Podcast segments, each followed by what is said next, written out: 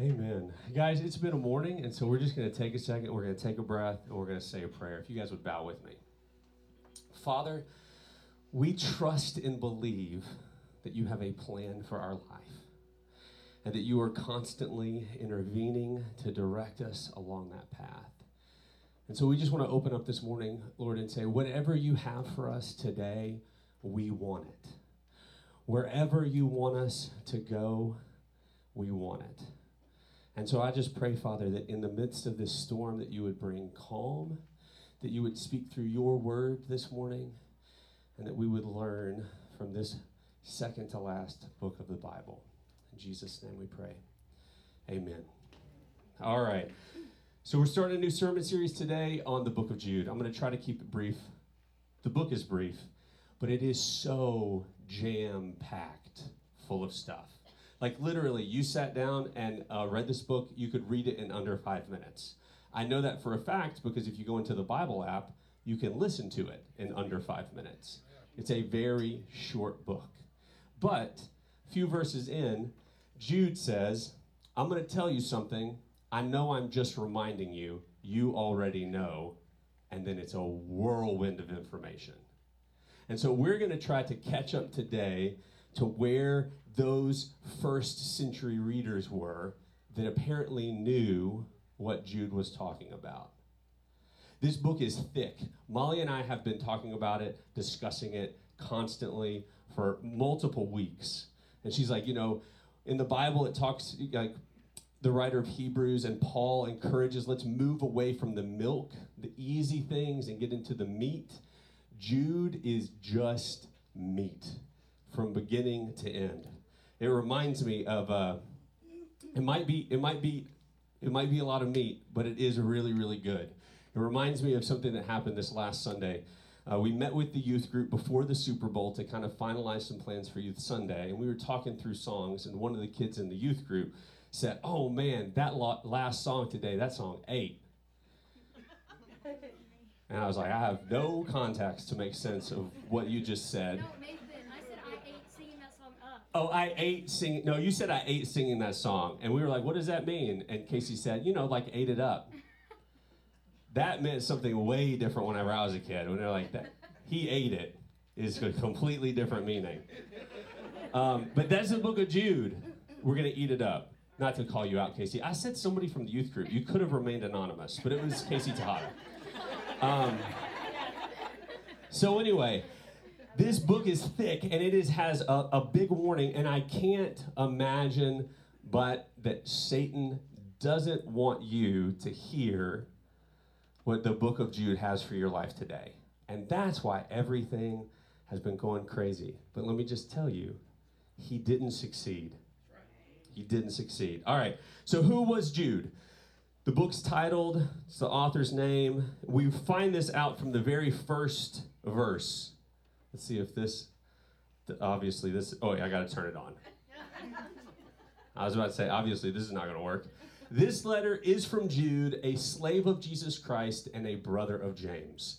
So we get this idea already who the author is. He's introduced himself as the brother of James. Now, for various reasons we're not going to go into because you guys have to eat lunch, the only James that this writer could be referring to is James, the leader of the church in Jerusalem.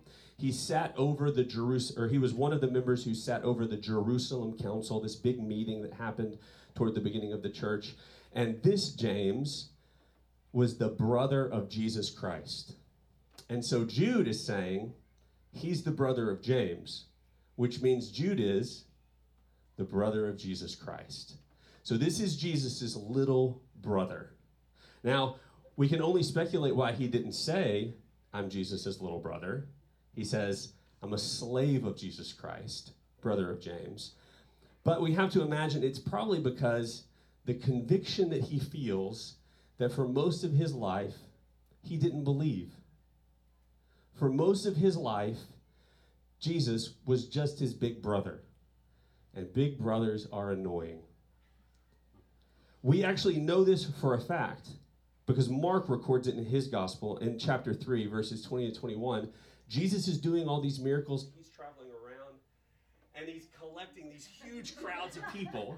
Oh, we're back. We're back. He's collecting these huge crowds of people, and um, his family looks at this that's happening. All these people coming in, all these miracles that are happening, and what did they decide? He must be crazy. Let's go get him and bring him home. That was his family's attitude about the ministry of Jesus Christ. So, at some point along the way, Jude's attitude changed. He acknowledges Jesus Christ as Lord, and he takes up this mantle. Next question is Who is Jude's audience? Who is he writing this letter to? And that's the second part of the first verse. I am writing to all who have been called by God the Father, who loves you and keeps you safe in the care of Jesus Christ. Guess who that is? All of us. We are the ones who are called by God the Father.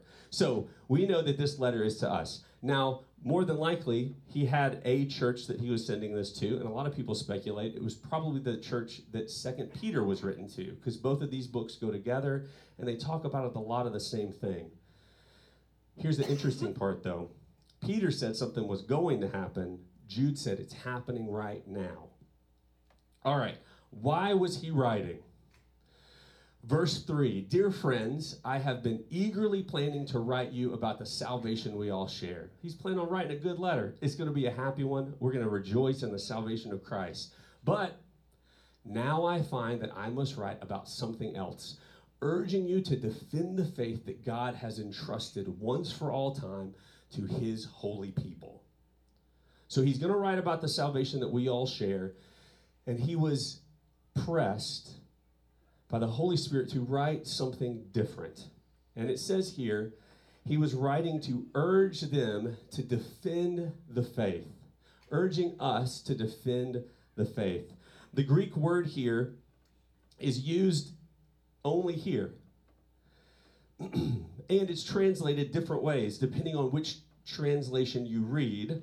The NIV says, ur- sorry, the NIV says, urge you to contend for the faith. I was a contender, you know. You guys understand what we're getting here? Like a fighting type of, of analogy. Um, the, the Good News translation says, encouraging you to fight on for the faith. The Amplified, it's got all the extra words. It says, appealing that you fight strenuously for the defense of the faith. And then the message, gotta love how they put it, insisting, no, begging that you fight with everything you have in you for this faith.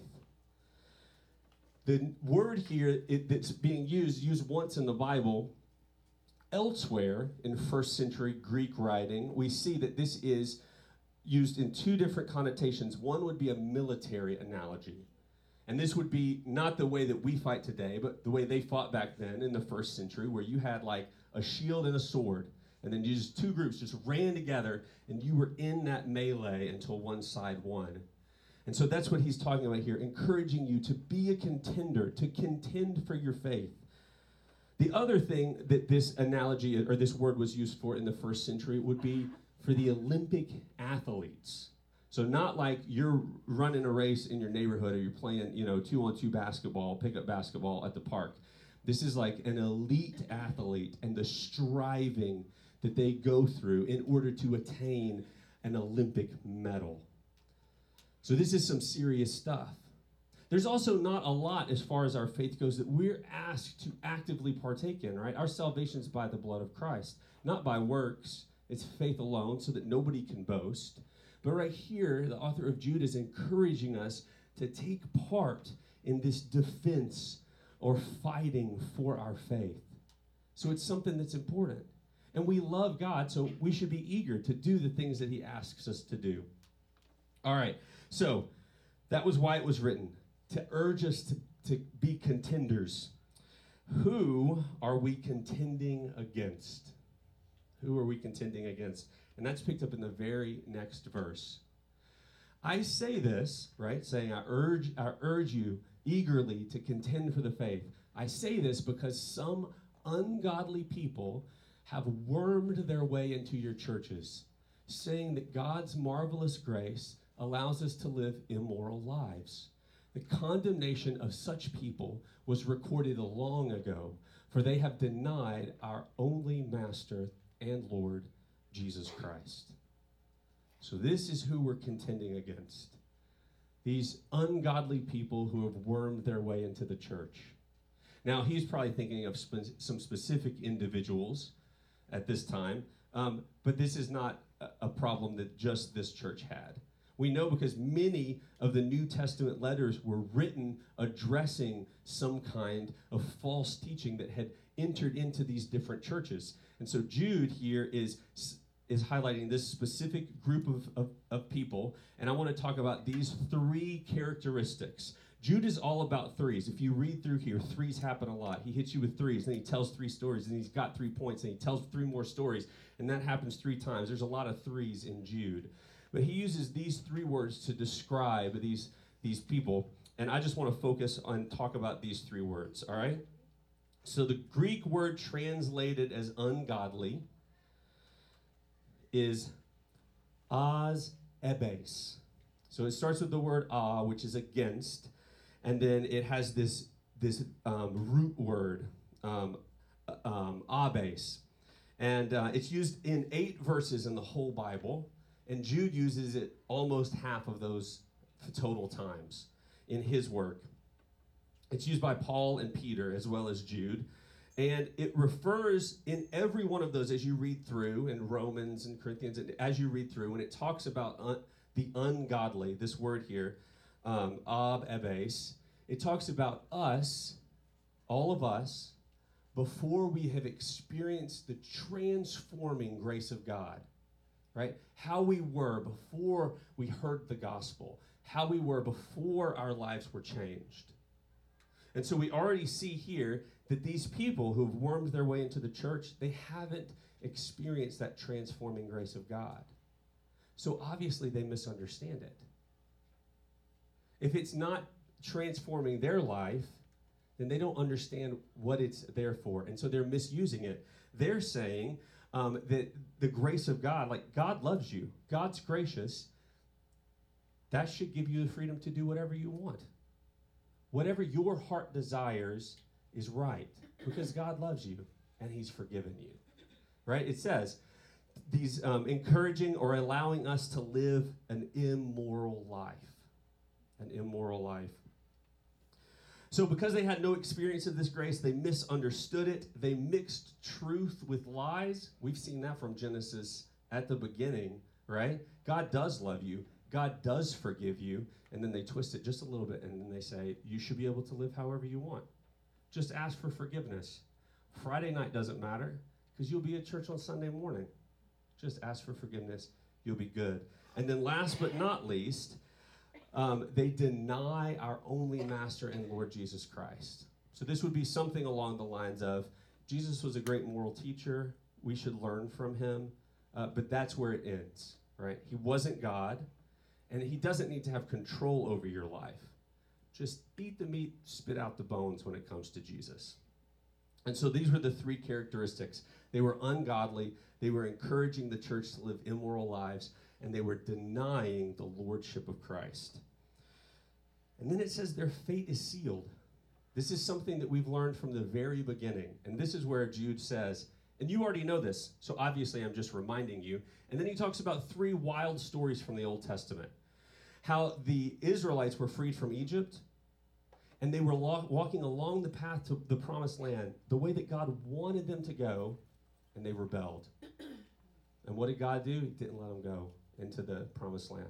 The second is a crazy uh, story, also from Genesis, where the angels came down, had sex with women, and made children. And there is multiple different viewpoints of how this story should be understood. But the point that Jude is making is they gave up their place as angels, and they went against God's plan, and they were judged for it. it says they were thrown into the fire. And then the third would be Sodom and Gomorrah. Again, getting rid of God's plan, and in this case, it was kind of a flip side of that.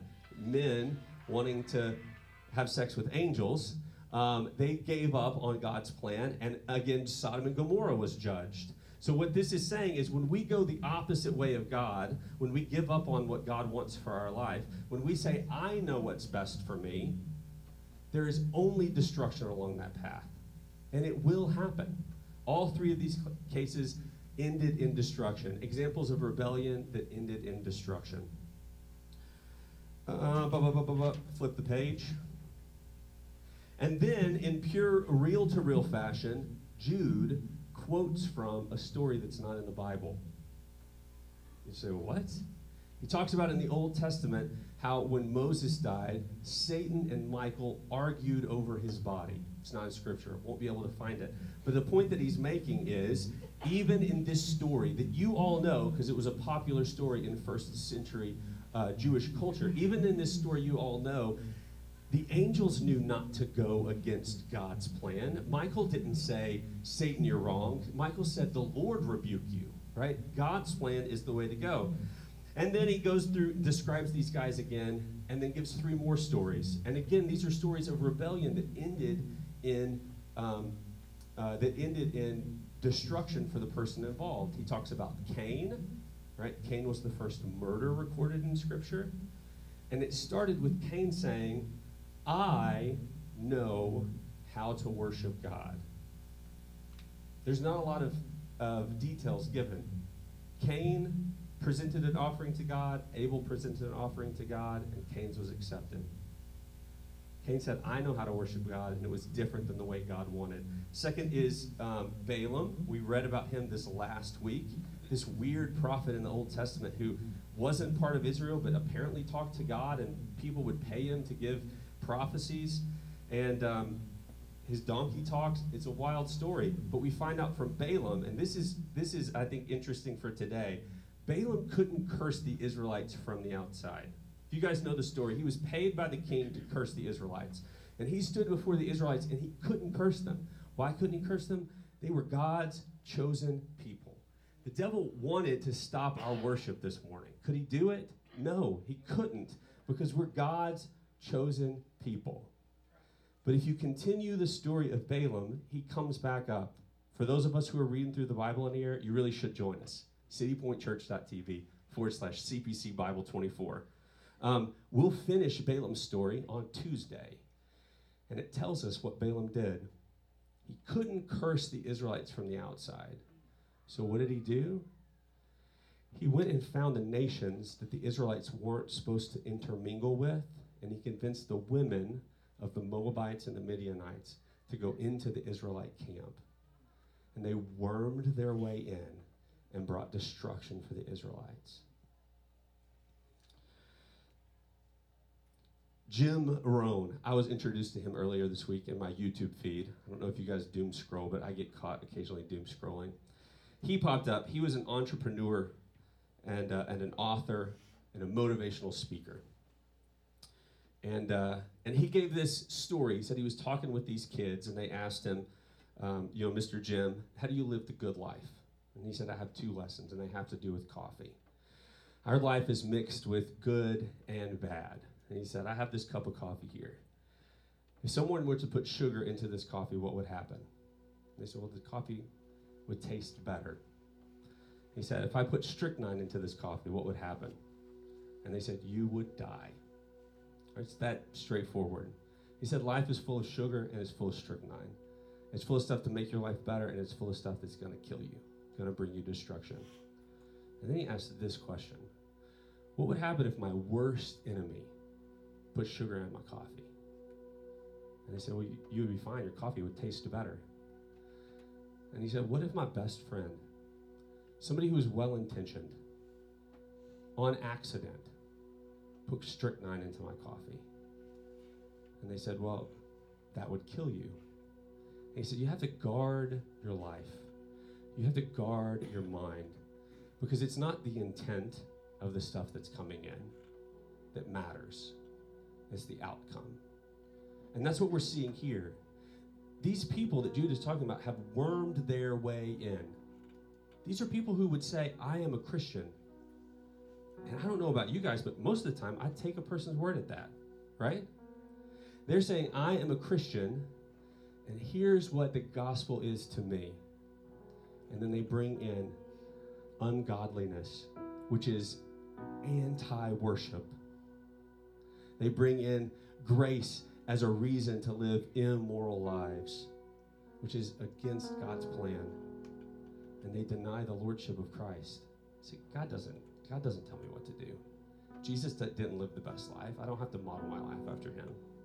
And so we have to ask, what do we do about that? So I have three ways, three takeaways from today. And these are straightforward because we've already started. So, how do we contend for the faith? Number one is going to be against their ungodliness, and that's to worship. Number two is against their saying that God's grace allows us to live immoral lives, and that's reading scripture. And number three is prayer, because prayer is when we really acknowledge Jesus as Lord of our life and pray that He directs us. And so I've got three verses. What happens when we worship? The writer of Psalms spoke about this. He said, Great is the Lord, He is most worthy of praise.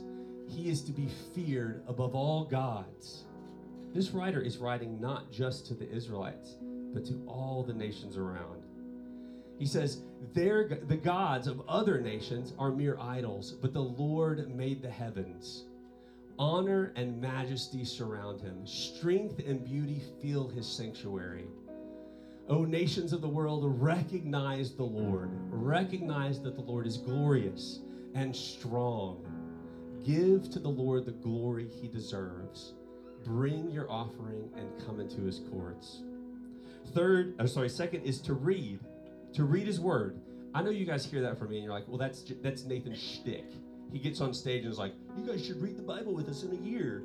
I will say it every time I'm on stage because the Word of God is transformative. How are you going to know if somebody brings you some other gospel? You have to know it from the Word. Paul talks about it multiple times. He says, If anyone, even if it's an angel from heaven, even if it's me, if I bring you something different, it's just bringing destruction. So, how do we know? We got to read. Paul writes about it in his letter to little Timothy. 2 Timothy right here. 2 Timothy 3:14. But you must remain faithful to the things you have been taught. You know they are true, for you know you can trust those who taught you. You have been taught the holy scripture from childhood, and he's talking about from his mom and his grandma and they have given you the wisdom to receive the salvation that comes by trusting in Jesus Christ. All scripture is inspired by God and is useful to teach us what is true and to make us realize what is wrong in our lives. It corrects us when we are wrong and teaches us to do what is right. God uses it to prepare and equip his people to do every good work. And I can already hear it because I hear it from the youth group. It's hard to read the Bible, it's hard to understand. And I'll tell you what I told my high school class whenever I was a teacher hard things are important. It's important to do the hard things. And then, last but not least, prayer. We'll get into it next week. Jude talks about praying in the Spirit, and that's because when we pray, we are entering into the spiritual realm. We are talking with our Creator, and not just our Creator, but our Savior, the one who directs our path. Paul writes to, about it to the church in Corinth. He says, We are human, but we don't wage war as humans do. He's using that same military analogy. And why don't we wage war as humans do? Because Jesus has already won.